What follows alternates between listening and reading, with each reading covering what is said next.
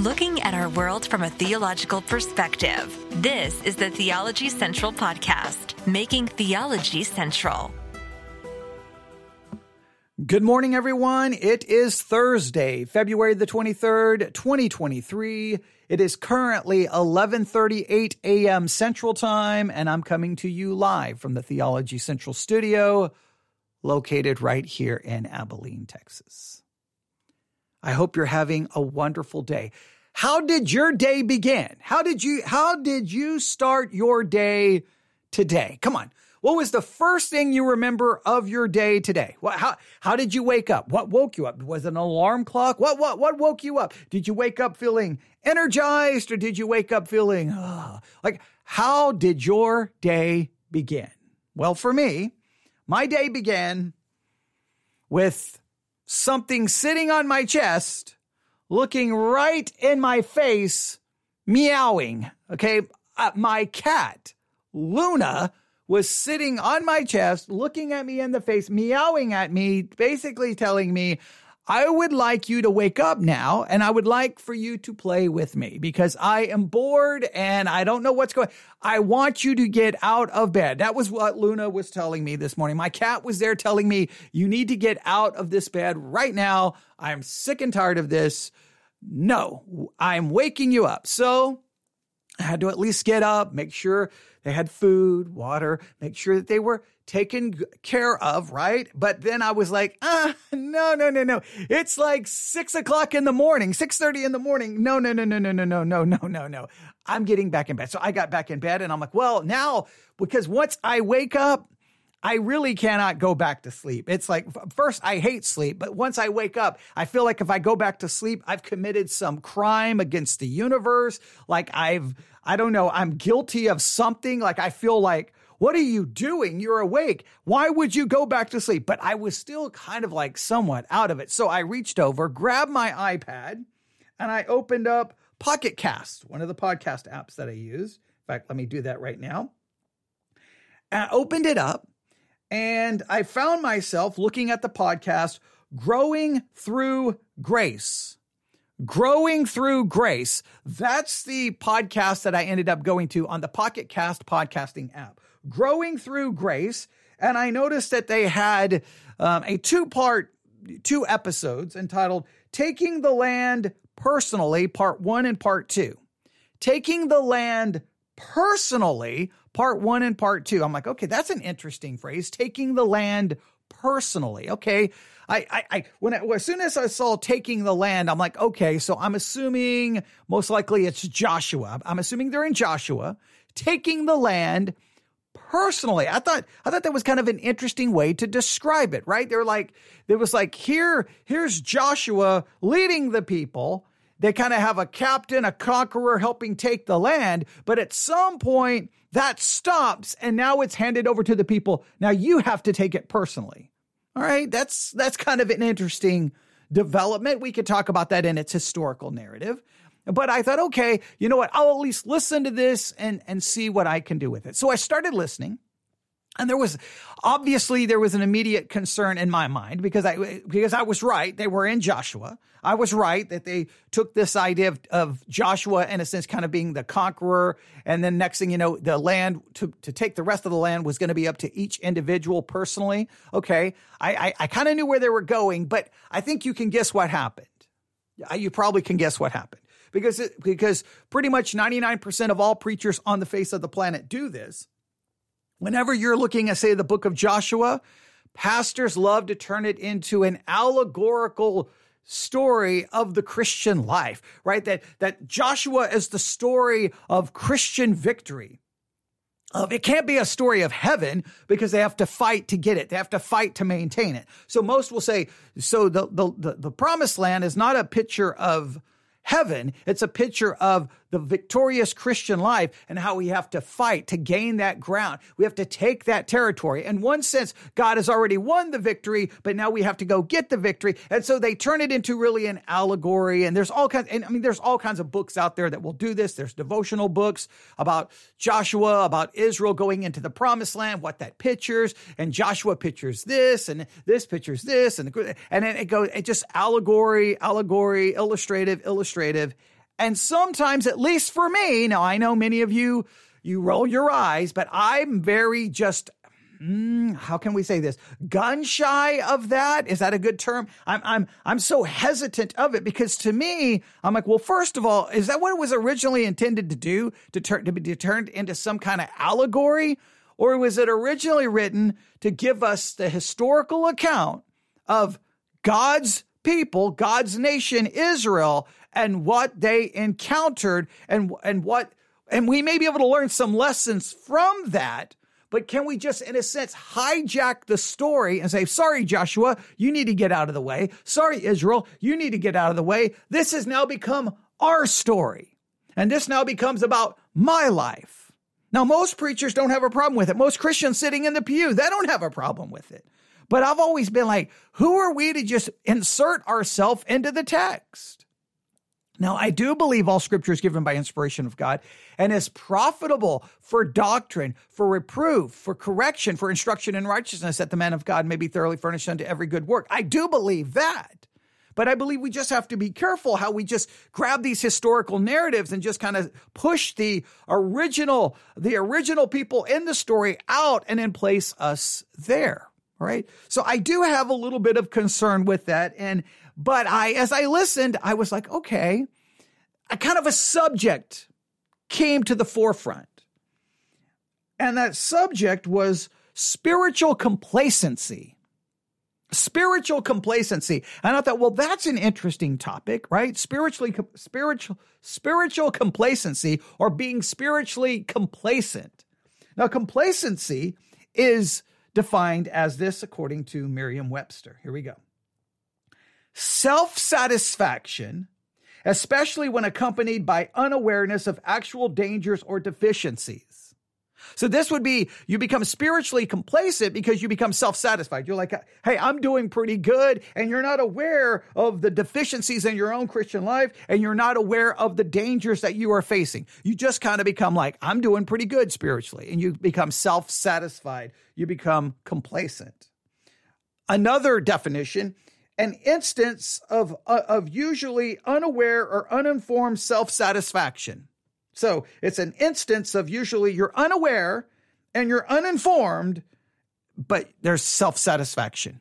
There, there's a lack of knowledge, there's a lack of understanding, but you have this satisfaction. Is spiritual complacency does it occur when you get to a place in your Christian life that you're just kind of like, well, look at me. I've look at where I am. Look at how good I look at how far I've come. Is I mean, do you ever struggle with spiritual complacency? Now, we could ask, is Joshua a story of spiritual complacency, or at least when you get later into the book?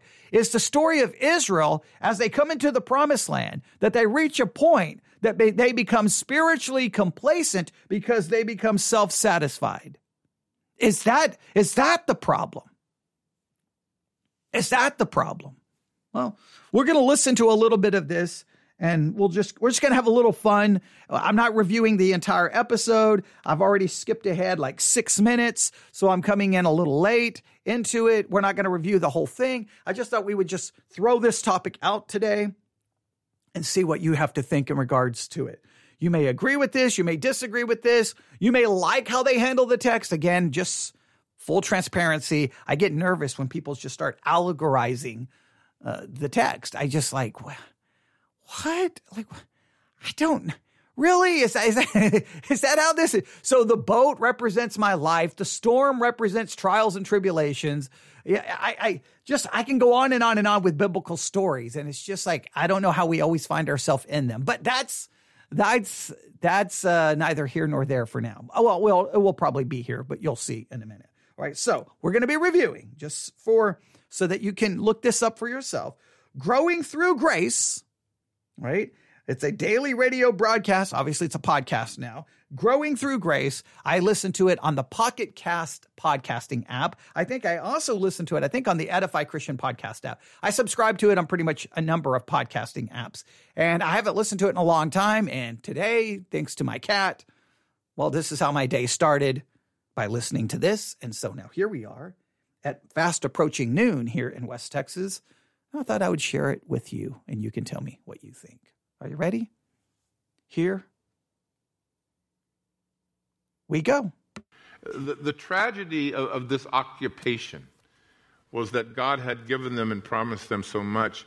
And, and somehow, after this seven year period and for the next you know, two decades, the people, rather than pursuing with great excitement what God had promised them, pretty much just quit.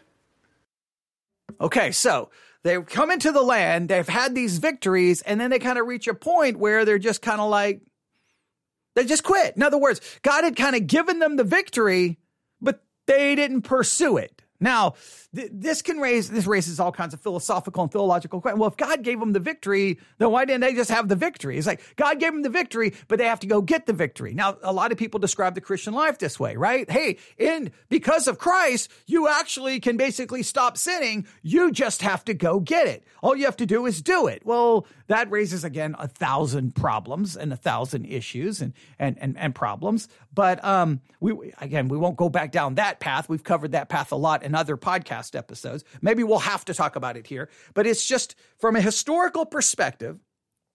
In a sense, he's trying to figure it out. I mean, they made it this far and they just kind of like, eh, what quit? In other words, all the land hadn't been conquered. They hadn't taken all the land. They hadn't driven out the people. They hadn't, in a sense, carried out God's judgment upon the heathen. They, they had just become, well, spiritually complacent, self satisfied. We're good enough. We've got enough of the land. We're good. We don't need the rest. We're good. We're good. That's that's what he's trying to process from the story. And I think he's in, uh, if I said Judges, Joshua chapter 13. I know I haven't given the chapter, but if I for some reason said Judges, I don't know why. I was looking at that earlier today. So my mind is telling me you said Judges when I know I actually said Joshua, but see, I'm doubting myself. All right, let's move on. All right. But let, that's what he's trying to figure out as a preacher. Okay, the people make it this far and they just kind of stop. Why did they stop? What led them to stop? What lessons can we learn from their stopping? All right, let's see what he's, going to do with this. They, they pretty much kind of put their lives on hold. They never possessed the land that God wanted for them. What they left around them became their downfall. You can write over the children of Israel at this time low expectation, dwindling ambition, not kind of the hunger that you see in Joshua's life, who hung around Moses and wouldn't leave the, the place of worship. You know, no, no drive. God had wanted to bring judgment upon the heathen through this people that he had chosen. A lot of that stuff was left undone. And because it was left undone and it was left, you know, in their lives, God, who had wanted to protect his people by wiping out, if you will, the bad influence around them, they left that stay there, and, and the influence took quite a toll on the people as, as a whole. Okay, there's some some major issues here I, I don't know if you caught them, but there's two big issues I want us to deal with. Number one, he makes the claim they never got the land. Now, you may not think that's a significant thing. You may not even understand the significance of it, but it has immense implications, profound implications on when you're dealing with maybe eschatology, right? Because here's how some people view it Israel never got the land. God promised them the land. They never got it. They never got it. Now, some will say, well, they never got it because to possess it, they had, they basically were under a covenant of works and they, and so they could lose the land. And the, the, the land promises were not guaranteed. Uh, it was only guaranteed if they obeyed. If they didn't obey, they would lose the land. So, so whether they, they lost it, it doesn't matter anymore. They were under basically a covenant of works. They didn't get the land. It's irrelevant. We don't need to worry about that land promise ever again right? That's how some people view it. Look, they didn't, they, they would say, you're right. They didn't get the land. God, uh, that because the promise was conditional, the promise was based off basically works, and they didn't do the work, they didn't meet the condition, they lost the land. It's never going to be theirs again. It doesn't, we don't need to worry about Israel and land. It's over. It was a conditional promise based off them obeying and they failed, therefore they lost the land. That's how some people view it. Others were like, wait a minute, they got the land. They God fulfilled the promise. Israel got all the land.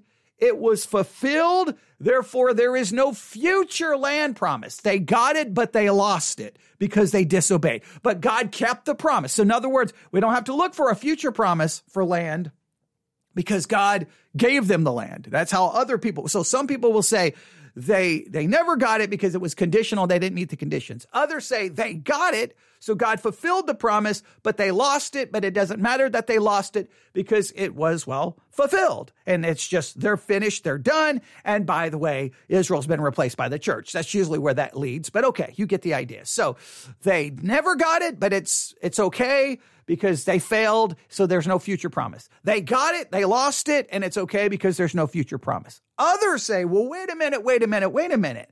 God made this promise, and land promises to Israel are repeated frequently all throughout the Old Testament. This land, this land, this land, this land. And even when you get into Jeremiah and start reading about the new covenant, land promises seem to show up there again. You've got these way after they go into the land, lose the land, go into Babylonian captivity, come out of Babylonian captivity. After all of that, there seems to be these promises, maybe in the major and minor prophets, that still seems to imply almost explicitly, you're going to be back in the land. You're going to be back in the land.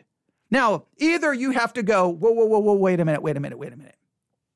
Those land promises are not literal land, it's figurative, and it just speaks of the influence of the church. That's where some people go. Or some people were like, no, no, no, no, no. They didn't get the land. God made the promise. They will get the land. And that time has to come at some point in the future. And then some point will, some people will point to a millennial kingdom. But this land issue really is such a major issue in understanding your Bible. Was it fulfilled? Was it not fulfilled? If it was fulfilled or not fulfilled, what does it mean for the future? Was like, how do we, dude, uh, why are the promises for land seemingly repeated as you get even like even into language dealing with the new covenant? Do you now spiritualize that land and say it's not real land? Or will Israel ultimately get every square inch of land that God promised to them. They will be back in the land, they will dwell in the land, they will possess the land just as it was promised to them. I mean, so much of your Bible really hinges on how you understand this land situation. Really, oh, oh how, how can I say this? So much of your interpretation of the Bible hinges on what you do with the land. It has major implications on what you do with Israel. Is Israel replaced by the church? Do you interpret these land promises as literal or figurative? Like, why? Is there going to be a future land promise given to the, like, so much? And it, it, he just says it kind of in an insignificant way. Like, they never got the land, but wow, you're that there's there's major implications there. There's major implications there. So so everyone, I hope everyone understands that. If for any reason you don't understand the implications of all of that, or you're confused by any of that, let me know. Newsif at yahoo.com. Newsif at yahoo.com. And I have no problem turning on the microphone whenever you're ready to listen, and I'll go live and we'll talk about it as long as we need to talk about it because it's so, it's amazing how that little concept, or apparently it appears to be a little concept, has such big implications on what, how you're going to view biblical prophecy, eschatology, end times, even hermeneutics, right? Because if you're going to start interpreting the land as not literal land and Israel, Israel is not literal Israel, land not literal land, and Israel's the church and, and the land is just spiritual influence, that has a profound impact on how you interpret what's literal and what's not, not literal throughout the rest of the Bible. So this is a serious thing. I know he that's not his purpose, but when you say Israel didn't get the land, I'm like, whoa, whoa, we need to stop and, and spend some time there. But that's so that's the first thing. That's the first thing that uh, significant. I said there's two things. The second thing, see what I did there? I did a good job. See, I'm I'm proud of myself. The, I, uh, the only reason I'm pointing it out, I know you don't care. I go back and listen to a lot of my messages and my sermons, and I hate when I do this. I'll say number. I'll say uh, two things or three things, and I'll say number one, and I never give number two or number three. I, I kind of give number two or number three, but I don't say here's number two or number three. I just give the first, and then I oh I hate when I do that. Oh I hate when I do that. Makes me so mad. But okay, and and probably the reason I have a tendency to do that is for those who know I don't really use notes. I I I I, I study, think, figure out what I want to do, and then I just go. I'm not. I don't really yeah, I'm not bound by notes very much. So may, maybe I should write things down a little bit better and then I would be better at that. But so, but today I did good, right? I did good. So number one, the whole, they didn't get the land. And number two, I think it's interesting that he, he sees this. And, and, and I'm not saying I disagree with this, but just hear me out. So that God had basically was going to use Israel to execute judgment upon the heathen by killing them and taking their land. That really that it was God's execution that God was going to carry out judgment upon the heathen by using Israel to do this. Now, that, that raises a lot of questions. All right. But he also made a comment, and I'm going to back this up. See if you catch it. I'm going to see if you can catch this. I'm going to go way back here. Right. See if you can catch it. Listen carefully. On Moses and wouldn't leave the, the place of worship. You know, no no drive God had wanted to bring judgment upon the heathen through this people that he had chosen. A lot of that stuff was left undone. And because it was left undone and it was left, you know, in their lives, God, who had wanted to protect his people by wiping out, if you will, the bad influence around them, they left that stay there, and, and the influence took quite a toll on the people as, as a whole. You can. Okay, so God wanted to protect the people by wiping out all the negative influence. Now, once again, you get to this. This is something God wanted, but it couldn't happen because the people didn't do it. So once again, so did God really want it? Because he knew that the people were never going to do it. So did God want something and his will was thwarted. His will was overthrown by, he was like, Oh man, I so wanted to get rid of that negative influence. What are they doing? Like, like, I, I can't help them out. I can't help them out. I can't help them out. Right. I, it, it just seems so like, hey, God wanted it, but the people didn't. But here's the thing I find interesting that the issue was, see, now, once again, so the issue with Israel was the negative, was the negative influence. But please, I know this, he's not saying it explicitly, but it's implied. Hey, this negative influence becomes, negative influence becomes a major problem for these people. So, so, so, so we got, we got the first thing about the land, but the second thing I want you to see is this land, or not the land issue. The second thing, the first thing is the land issue. The second thing I want you to see is the influence issue. And I, and I struggle with this mightily, mightily because I think most of the evangelical world really thinks in this mindset, right? Hey, what happened to Israel? It's because of the negative influence that they didn't get rid of. If they would have killed all of those people, if they, they would have taken all of the land and killed all the people, then they would have lived in peace and harmony and everything would have been wonderful. But the negative influence wasn't the people. I do, you can argue that it, that the reason God told them to go in and kill everyone is first to execute judgment. You could even say that he acknowledges that they could be a negative influence on the people. But I want you to think about this any negative influence external to you ha- only has power because of the internal negative influence inside of you. Look, you could put people inside a paradise, right? You could put them where there is everything is wonderful. And because of our sin nature, we're still going to sin. The negative influences inside of us the external uh, negative influence has only, only reason it has strength. The only reason it appeals, the only reason it brings us down is because there's something inside of us like I, I, I, it's so weird how Christian par- Christian parents think this way. Oh, I can't let my kids have that negative influence and that negative influence and that negative influence and that negative influence and that. And I'm like, but your kid is the negative influence because they have a sinful nature. We always look external and not really realizing the problem is internal. So I know he's not necessarily emphasizing this, but I just think it's interesting that the problem with Israel was, see, they didn't get rid of the negative influence. Well, guess what? They could have killed everyone. They still would have ended up in sin and rebellion because the sin and rebellion was inside of them. I'm not saying negative external influences are wonderful and great and we shouldn't be concerned. I'm just saying we have to realize that the reason the external influence has any power is because of the internal corrupt and sin nature that we possess. The problem is always inside of us, not outside of us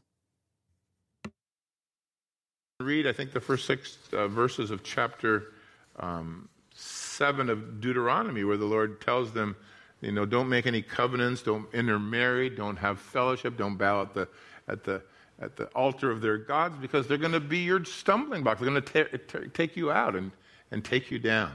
And unfortunately, the, the in, evil influences that they allowed around them was, was their downfall. And, and when you read the, and see that, that the evil influences around them was their downfall. Now, I, by all means, I understand that these influences are negative and they are detrimental. But what we have to realize, the only reason they're negative and the only reason they're detrimental is because we, the downfall has already occurred. It's inside of us. The downfall is not the cause of what's outside of us. The downfall is because we're already fallen inside. The downfall has already occurred. It's the, the, the, the depravity is inside of you and inside of me. You, you want to say to yourself, well, why didn't they just take the land? I mean, they had, you know, they had a history now, even their present history, the last seven and a half years plus the year on the other side of the Jordan, they had almost a decade of victory, a couple of losses, but after that, that was it. And the two losses were their problem. Other than that, they had won literally every battle. Wouldn't you say that, gosh, everybody would be motivated to continue to press ahead? But they weren't. And I guess we could ask ourselves the same question why don't we fully possess the life and the spirit that God has for us, that these conquests represent? I mean, if you. Now, see, he's saying the conquest, the conquest represents us taking full possession of the spirit and victory. Well, well, when, when you talk that way, to take full possession of spirit, spirit, the spirit and victory, you seeming to imply that spiritual perfection is possible. Again, of course, they would come back and say, no, it's not about spiritual perfection. Everyone always makes the excuse that we use this language that would clearly infer that's where we're going, but we don't really mean that because, of course, no one can be perfect. So then what does taking full possession look like? And what is, I, uh, who knows? But once again, he, he, takes the story and says, this is what this is referring to. This is what this is picturing, but I, I, don't know how you can just immediately say Joshua is picturing the, the victorious Christian life because I don't know if there's anything in the text that would indicate that. But okay, here's the thing why didn't they? Why, what stopped them? Why didn't they take full possession? Why didn't they drive everyone out? Why didn't they do these things? Why didn't they obey God's command? Don't do this, don't do this, don't intermarry, don't do this, don't make covenants, don't do this, drive them out, just, you know, destroy them. Why did they not obey? Why? Now, to me, there's only one, one. Now, he's going to point to, I think, spiritual complacency. And I do understand spiritual complacency is there. But let's realize the issue, the reason they didn't obey is because none of God's people ever obey fully because of the sin nature inside of us, because we're fallen inside. That's the problem. Go back and read this. At least this generation, when they first went into the land, had some great spiritual zeal. And they had a, a real conviction in their heart and yet, somehow, within 10 years, they were pulling their hand away from the plow. And I think, you know, there's probably nothing worse than watching Christians who begin to do well run out of gas. And, I, I, unfortunately, having traveled enough in the world over the years, it, it is more likely a problem for Western Christians than anywhere else. We have it so easy. There's really, you know, you can complain about life here, but you go anywhere else, you'll be back in a moment things. Now, this is bizarre, right? Because, or at least to me, I, I, because on one hand, he's like, okay, look, Israel, they, they just, they stop working. i They, they have eight years of victory and they just kind of like, well, we're done, we're done, we're done. And and wh- why does this happen? Well, he's trying to process why it happens, and then he says it's kind of a lot like us that you start off so strong, and then we just kind of become complacent. We just become lazy. We just, and he says it's more of a problem in the West than the East because we have it so easy. Now, wait a minute, wait a minute, wait a minute. Are you saying that Israel had it easy through going into the promised land, all the unknown, all the struggles, the battles? I, I, I don't, I wouldn't say that they had it easy. I, I mean, I, I don't know. Like, I, he's going to describe how easy it is for us, which leads to spiritual complacency. But was it easy for them? So I, I, don't know if spiritual complacency is like, hey, the way to not be spiritually complacent is sell everything you have and move to another country where you don't have it so easy and then you won't be spiritually complacent. I that seems to say the cause of spiritual complacency is uh, once again external to me. It's my surroundings that make me spiritually complacent. So I don't I get much easier than living. Okay, I'm going to back that up just a little bit. I hit play before I wanted to. Here we go. We have it so easy. There's really, you know, you can complain about life here, but you go anywhere else, you'll be back in a moment. Things don't get much easier than living in the West. But you find the a weakness amongst the saints in the West that, that you really don't find in the East or that you don't find, you know, in, in the Far East or that you find in Africa. You, you find people that have nothing and yet their hearts tuned into the Lord are so great that there's really nothing else that they want. And they don't have a lot of distractions. But, you know, I, I always re- equate it to new believers. We started our new believer classes yesterday. And, and I love new believer classes. In fact, Pastor Light has taught them here for 25 years. And I don't think he'd give it up if you try to yet drag it out of his hand. Just, there's nothing better than teaching new believers because they're like vacuum cleaners. Everything you say, they take in and they write, slow down, they want to write down. there's nothing that's boring. You know, there's nothing that, that's over the top. I mean, they, they, they want to know everything. They want you to teach them anything. You can't keep a new believer out of church. Now, you can keep a 10 year old believer out of church just by a threat of rain. Well, it may rain. I think I'll have to stay home. I believe I have the sniffles.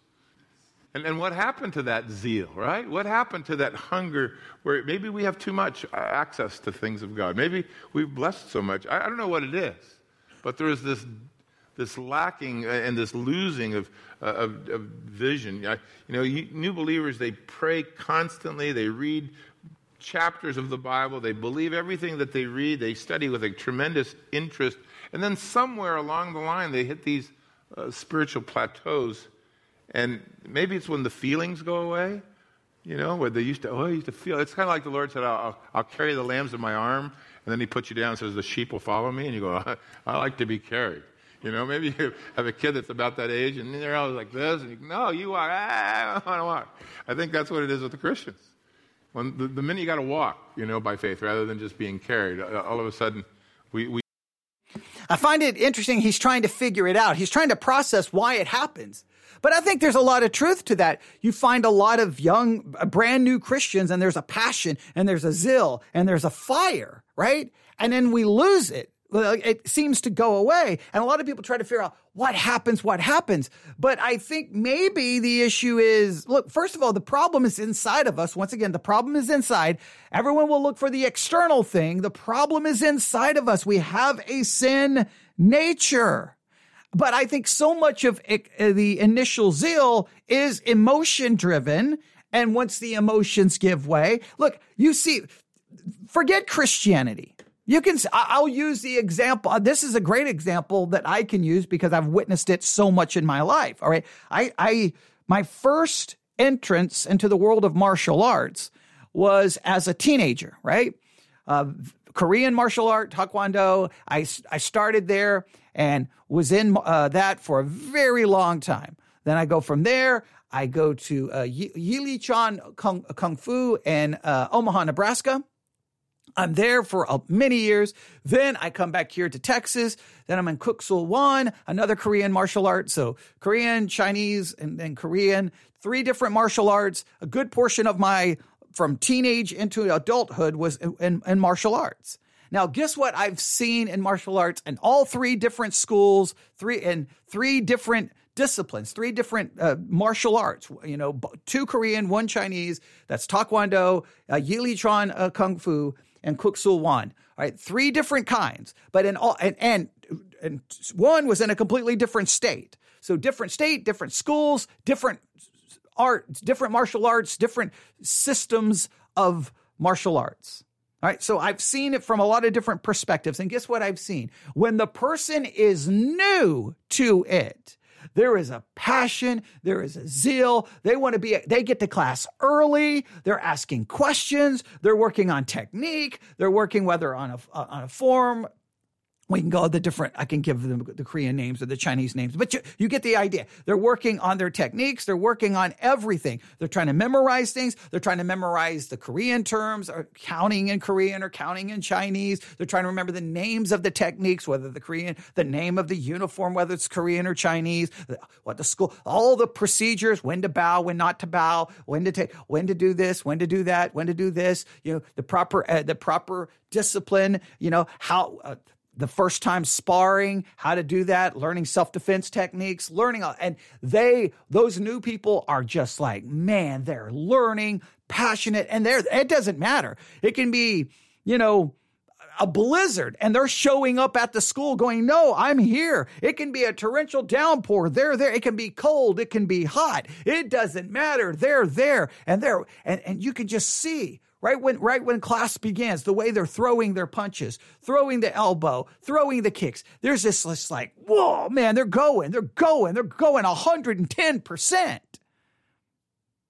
Sooner or later, you start seeing it wane a little bit. They're not at class every single time. They start missing a little bit more, a little bit more. They're not asking as many questions.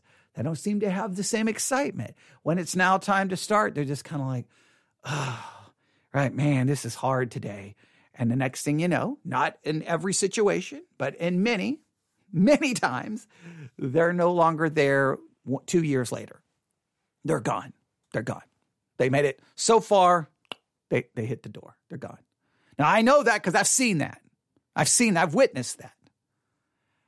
I think the same thing happens in Christianity. Christianity is no different. It's brand new. It's exciting. It's all, I don't know any of this stuff. I don't know these scriptures because you're a new Christian. I don't know. What is church like? I don't know about this about church. Oh, we do this in church. We do this in church. What? Oh, oh, and there's excitement.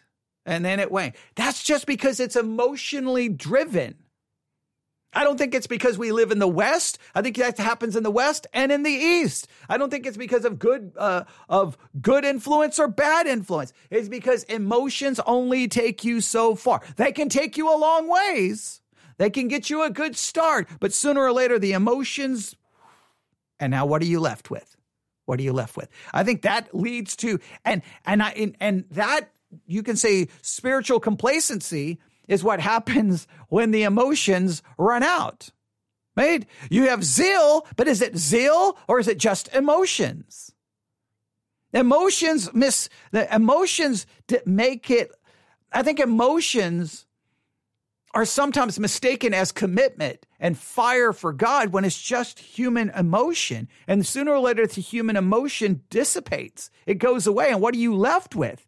Well, in many cases, you're left with spiritual complacency because what was driving the train was emotion. Emotion was driving the train, not truth, not fact, not theology, not doctrine, not even really a love for God. It appeared to be a love for God, but it was just an emotional, a very emotional kind of love, not that deep rooted, commit, committed kind of love. Emotions go away. They're just, they're here and they're gone. So, so I, I do believe that in many cases, new believers have this apparent passion and fire and zeal. And I'm not saying we should come there and throw a bucket of water on it. I'm saying you got to help them see that that's going to go away and what's going to be left. What's going to be left? So he's trying to figure out this spiritual complacency. But uh, I, I just want everyone to understand this. When emotions leave, spiritual complacency arrives. But the real issue has always been and always will be is what's inside of us. We have the flesh. The flesh will always ra- wage war against the things of the spirit. It will always do so. It will always pull you the different direction. When you have the right emotions, you may get a sense of strength or victory, but it's an emotional, it's it's almost an illusion. It's almost a, a mirage. It, it, look, but it's gonna just it's gone. It's gone. Don't know what where you well, I don't know what state you're listening to me from, but here in Texas in the summer when it's 275 degrees and I'll be driving out towards the church and you can just look and uh, look ahead it looks like there's water all over the road It's a mirage because of the heat coming down on the pavement creates this image like it looks like water. And you get there and there's no water. In fact, there's no water anywhere because everything is dried up and we're in the middle of a drought and everything's dying. But it looks like it for a minute. Sometimes in our Christian life, I think we, we, we the, the emotions get us so far. So can you imagine the emotions of Israel when they crossed the Jordan? Right? We made it here. We're here. We're, there's the Now, if they're about if they're about eight years later, if they're about ten years later, the emotions are gone. Tired of fighting. Tired of war. So, what drives your Christian life? Some people just need the emotion. So they go from conference to conference to conference to conference to conference to conference to conference to conference, paying money to try to get a little boost. They need an injection. They need a fix. They need an emotional fix so they can keep going. It's weird they can't get that fix in their local church, but if they pay $100 to go to a conference to hear someone preach God's word, then all of a sudden now, boom, boom, boom, boom, they have more. Pa- yeah. So, and well, you can I can get all started all day on that. So I just think eh, he's trying to figure this out, which I think is cool, but he, he's kind of blamed it on, if you really think, he's kind of blamed the, the fact that Israel made it to this po- point and they've decided not they've just they're, they're not going to take the rest of the land they've become complacent. He seemed to blame, blame this number one on negative influence. Number two because we live in the west versus the east. And and uh, and number three because of emotions. Well I, I, think the emotions may be the right answer here. We, we hit that plateau and, and and so you'll see a lot of folks that they do good for a while but when the, the walk of faith begins and the feelings are not what they once were, and the newness has worn off, then the, the settling in begins, and, and you see no progress in their lives for the next 20 years. Oh, they're around, but they haven't moved five minutes in that direction. They, they just are kind of stuck. And, and you can watch Israel with, though they've had really nothing but success, they, they, they, they settle in. They, they had made huge strides towards spiritual maturity, if you will, in terms of of taking the land. But so they, they, they lost. Now, see, I don't know about that. Did they make strides in great spiritual maturity because they took the land? C- can't you be taking the land right? Because I mean, they're taking physical land. Like you can't so allegorize this that you destroy what's actually happening. They came into the land and they're winning battles and taking territory and killing people.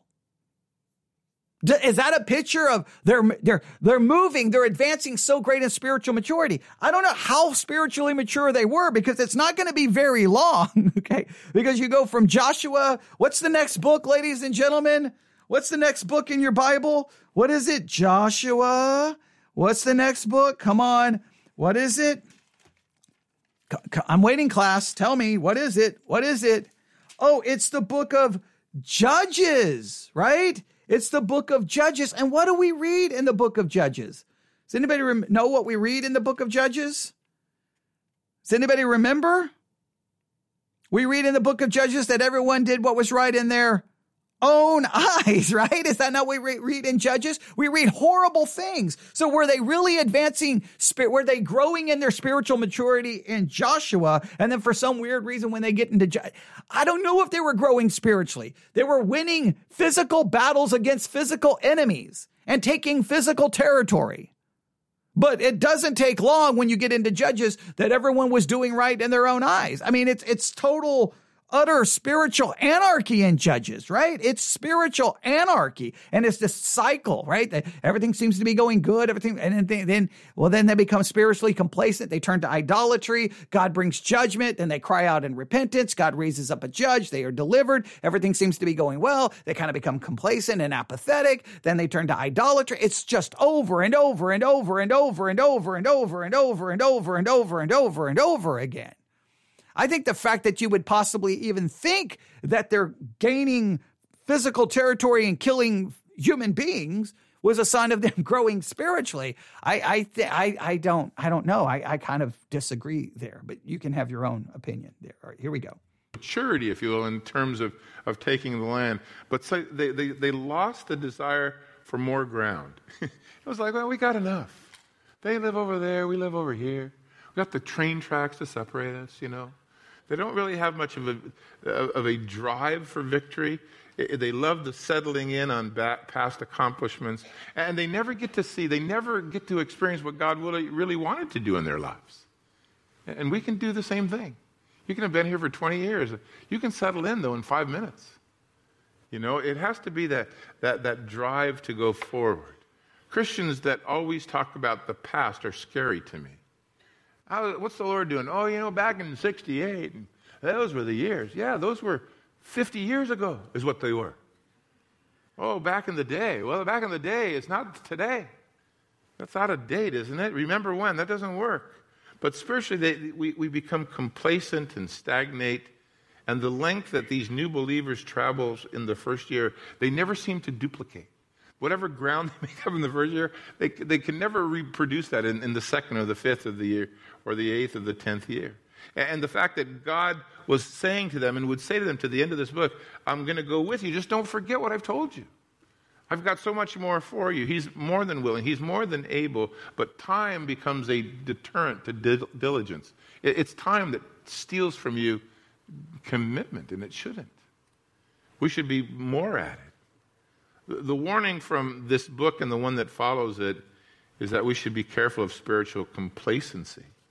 Because the places where you in your flesh leave strongholds for the enemy, even though most of your life is in the Lord's hands and, and everyone would consider you a man or a woman of God and, and, and you're known for that, there are those areas in your life that, that, that you know, are, can be the very areas that, that take you down. And the enemy doesn't rest. He, he's not given up. Satan, he's still motivated to destroy you and to take you out and he'll work with what you provide. But if you leave, you know, in your Christian life things that the enemy can grab onto, whether it's your, your anger or your pride or alcohol or pornography or covetousness, pick one. If, if there's, it's an easily besetting sin, it can take care of you. And the children of Israel, they, they come so far and you go, yes, and then you stop. And they don't go forward. God promises victory to the spiritually diligent. And, instead, Israel and again, I would just have to ask, I have to raise this question all the time.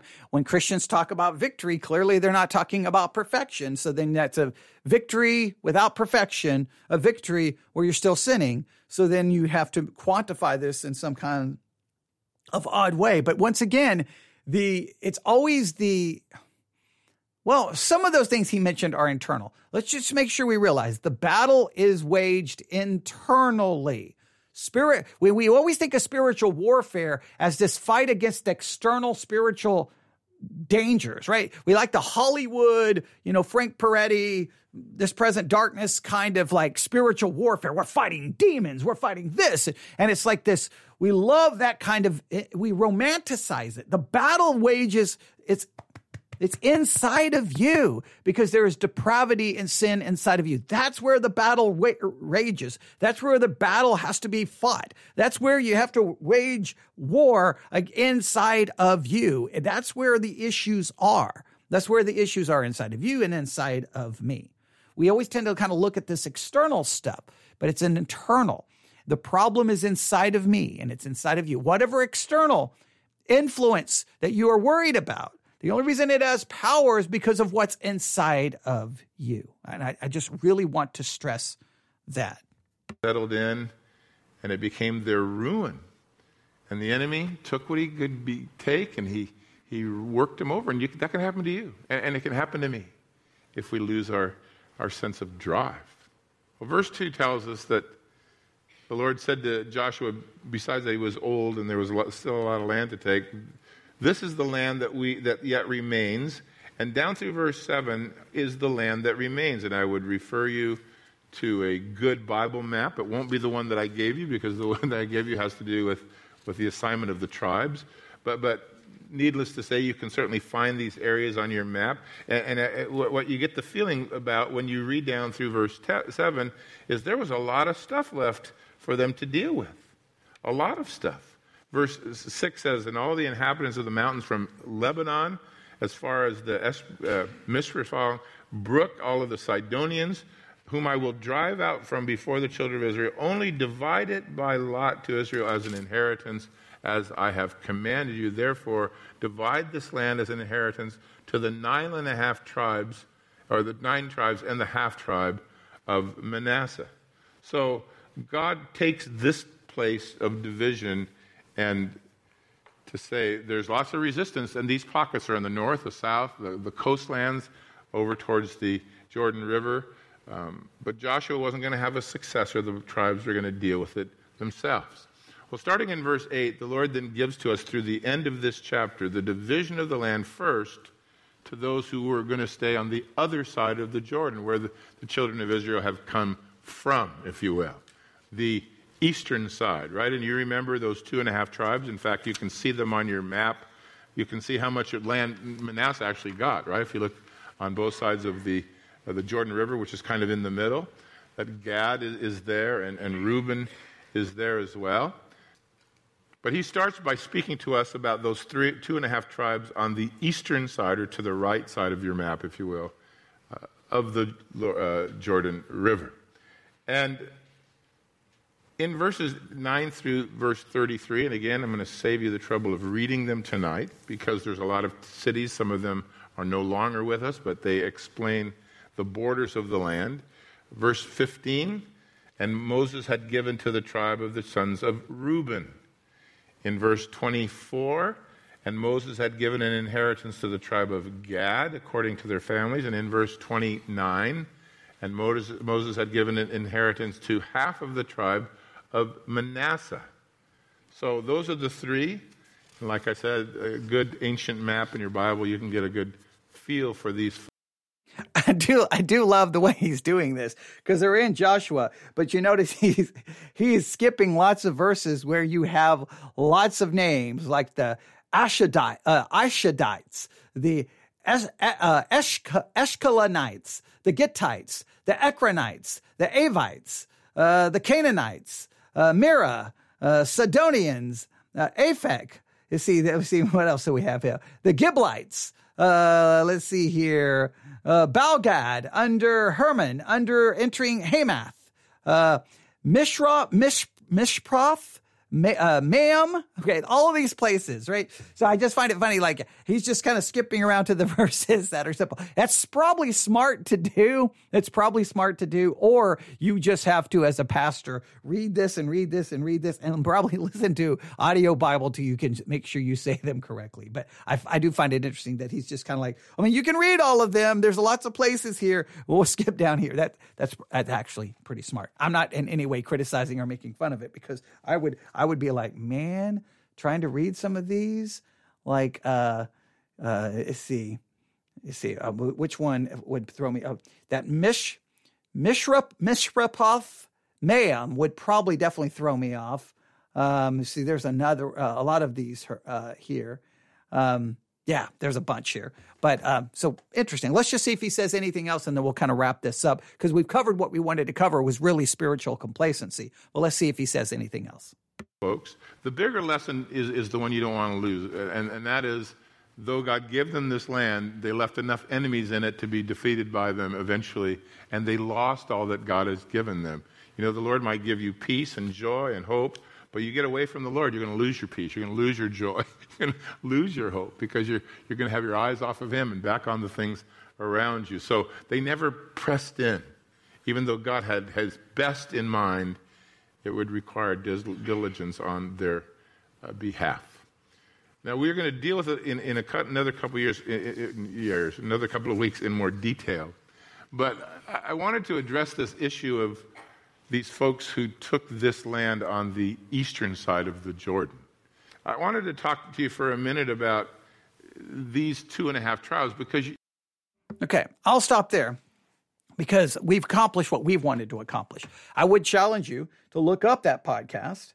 You can find it on any of your podcast apps. It is called uh, Growing Through Grace. Growing Through Grace. Its cover uh, has uh, 2 Peter 3.18 at the top left. Then it's kind of a bluish background with like a, it looks like a Bible that's open. Uh, and then it says Growing Through Grace is kind of like a, almost a, a greenish color and uh, you can find it anywhere you get your podcast. I would challenge you to go listen to it where you can hear the rest of things he has to say.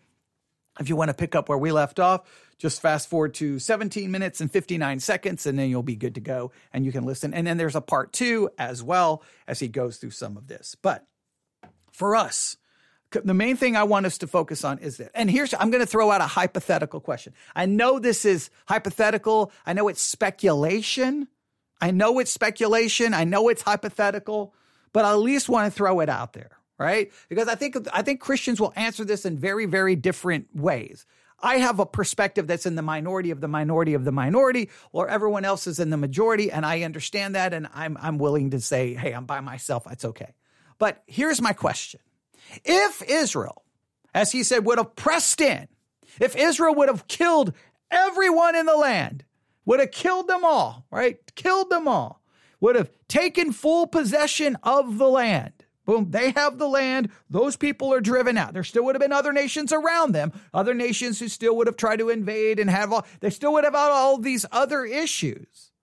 But if they would have driven that influence out, they would have gained the victory would that have meant that Israel would not have faced all the issues they're going to face in Judges, in the rest of the Old Testament? In other words, if because the way this is preached is almost like, hey, the, their, what led to their downfall was they didn't take the land. If they would have taken the land, see, they would have gotten rid of the negative influence. In other words, if you answer it that yes, if they would have driven out all of the negative influence, everything would have been great. They, they would have basically lived a spiritual, victorious life as a nation from that point on. I, I, think that when you answer it that way, you seem to be inferring that the problem was external. Where, see, to me, if they would have killed everyone, driven everyone out. Guess what? They would have still sinned and still find themselves doing what was right in their own eyes. I mean, look, did Israel need a negative influence on them when they, after they left Egypt, to constantly found themselves golden calf, grumbling, complaining, rebellion? I mean, there, there was sin after sin after sin. But sometimes we get to this story like, hey, hey, this is this this is the story everyone needs to get, especially if it's preached to young people. Young people. There's all these negative influences. You get rid of the negative influences, then you will be uh, spiritually victorious. But the problem is the problem of the, the negative influence is inside of them. That's where the problem it lies with for all of us. The one thing that is true from Genesis to Revelation is that God's people, whether it's the nation of Israel or whether it's the church, whether it's an individual person or whether it's a group of people, the one thing true of God's people from Genesis to Revelation is sin, sin, sin, sin, because the problem is inside. Now, I'm not saying we ignore the external influence. I'm not saying hey, that, that, that, that external thing is causing a problem. But the reason it's causing a problem is because of what's inside of you. And what we want to do is fight the external influence and not deal with the internal problem. But I think spiritual complacency has a lot to do with, and I think it happens in the lives of believers, is because the emotions are gone. So what's driving you in your Christian life? Is it emotion or what? What? What? Like once the emotion is gone, what's going to be the thing that's truly going to move you forward and drive you in your Christian life? Or are you just going to find yourself sitting on the side of the road going, "Ah, I don't care anymore." What? What? What's going to be the thing that motivates you forward? Once the emotions are gone, because the emotions will come and go. Now you may be able to run to a conference and get you know, re-energized. You may get a, a guest preacher comes in and boom, re-energized. You, some, but only all of that will be temporary. And then boom, you're right back to Monday, Tuesday, Wednesday, Thursday, Friday, Saturday, Sunday, living out your Christian life. So there you go. Uh, there's about a million other things we could talk about, but we spent an hour having a little bit of fun review, reviewing, kind of not even reviewing the whole episode. We only reviewed a few minutes of it. Uh, but, you know, Growing Through Grace, it's a podcast. I heard it this morning because my cat woke, woke me up. And so I thought I would share it with you as I've been thinking a little bit about spiritual complacency today. And I would love to get your thoughts on the entire subject. You can email me newsif at yahoo.com. That's newsif at yahoo.com. Newsif at yahoo.com. I'm going to go find food after I find food, someone did email me a sermon they want me to review.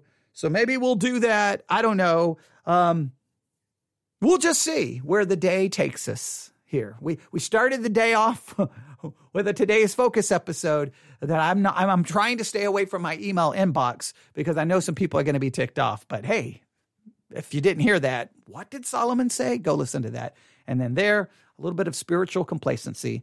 Love to get your thoughts. Email me news, if at yahoo.com. Always remember uh, to download the Church One app. That's usually the best way to keep up with everything we're doing since we're live on the air like all the time. Church O N E, Church O N E, search for Theology Central. And then, well, you can be notified every time we're going live because it seems like literally all the time. All right, Church O N E. Everyone have a great day. God bless.